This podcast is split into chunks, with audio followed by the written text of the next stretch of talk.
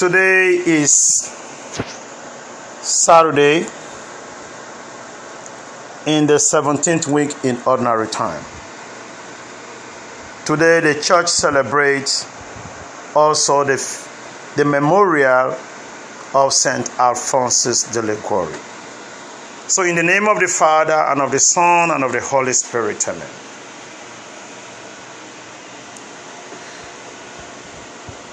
The grace and peace of our Lord Jesus Christ, the love of God, and the fellowship of the Holy Spirit be with you all and with your spirit. In the readings of the, of the Mass of today, taken from Jeremiah, the first reading is taken from Jeremiah chapter Jeremiah chapter 26, verse 11 to 16 and 24. The gospel reading is taken from the Gospel of Matthew, chapter 14, verse 1 to 2. In the first reading, Jeremiah was attacked, was attacked by the people for telling them the truth, for telling them to repent in the gospel reading, John the Baptist was killed by Herod. John the Baptist came to preach the gospel. He came to speak about Jesus. He came as a forerunner of Jesus. And today the church celebrates the memorial of St. Alphonsus de Liguori.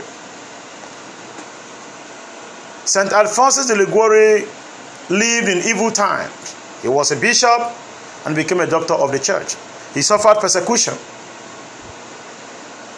Just like Jeremiah suffered persecution. And just like John the Baptist was persecuted. We also live in evil times. But the Lord has asked us that we must bear witness to the gospel.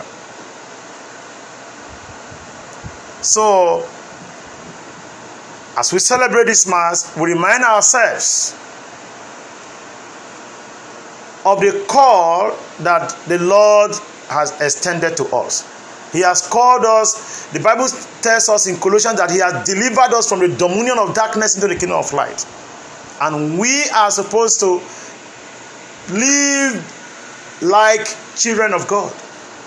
We are supposed to live our lives the way that it will bring others to come to learn of the salvation we have received ourselves.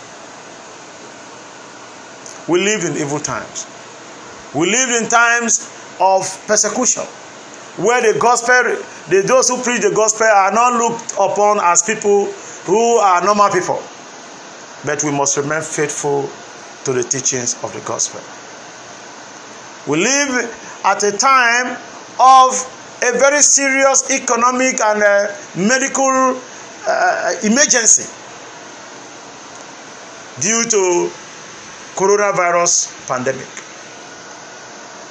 And there are all kinds of uh, theories about the presence of this pandemic in the world today. We live in evil times. We live in difficult times.